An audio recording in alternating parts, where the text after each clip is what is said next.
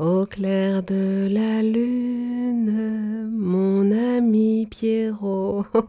Ah, j'ai chanté cette chanson des milliers de fois à mon fils pour l'endormir quand il était bébé. Il adore la musique, comme beaucoup d'enfants. Et c'est donc tout naturellement que pour AirZan Radio, je me suis intéressée à l'interaction entre la musique et le développement cognitif chez les tout-petits. Pour en parler, avec nous, j'ai la joie d'accueillir Claudia Kespiaï fondatrice et présidente de Cap Enfant et vice-présidente de la Fédération française des entreprises de crèche. Elle est autrice de Petite enfance, de la musique avant toute chose, paru chez Duno. Bonjour Claudia. Bonjour Eva. Expliquez-nous, comment la musique peut-elle influencer les différentes facettes du développement cognitif?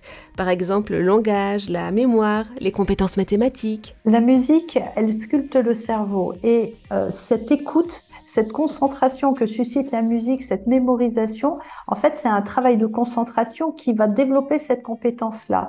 Et elle développe aussi cette possibilité d'attention. Vous savez qu'en fait, dans les fonctions exécutives euh, qui sont des fonctions supérieures, en fait, la grosse difficulté pour un jeune enfant, c'est son apprentissage, c'est de se concentrer sur quelque chose et de faire abstraction de tout ce qui se passe tout autour. Et c'est ça qui nous permet aussi d'apprendre. Et cette compétence de concentration permet justement ce travail d'attention et d'attention sélective. Ça travaille aussi euh, tout ce qui est spatialisation, le sensorimoteur, qui en fait sont les prémices de la logique et donc les prémices des compétences mathématiques.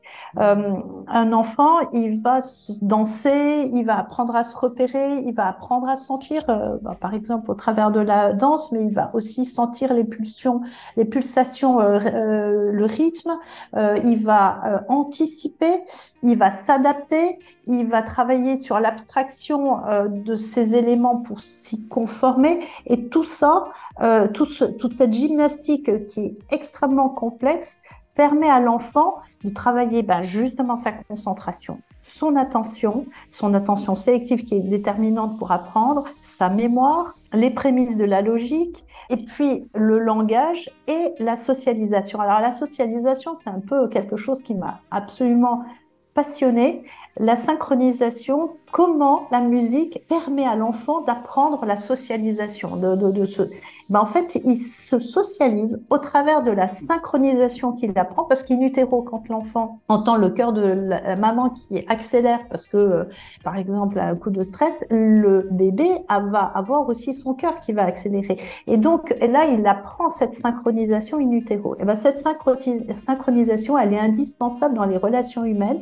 Et dès que l'enfant naît, il va se servir de cette synchronisation pour attirer le regard, attirer l'attention de la maman et répondre à ces interpellations. C'est-à-dire qu'il va répondre et il y a un échange et ensuite c'est le principe euh, de, la conversation par exemple. On attend que l'autre personne termine avant de répondre. La socialisation c'est la synchronisation. On va se mettre en phase avec son interlocuteur ou avec le groupe.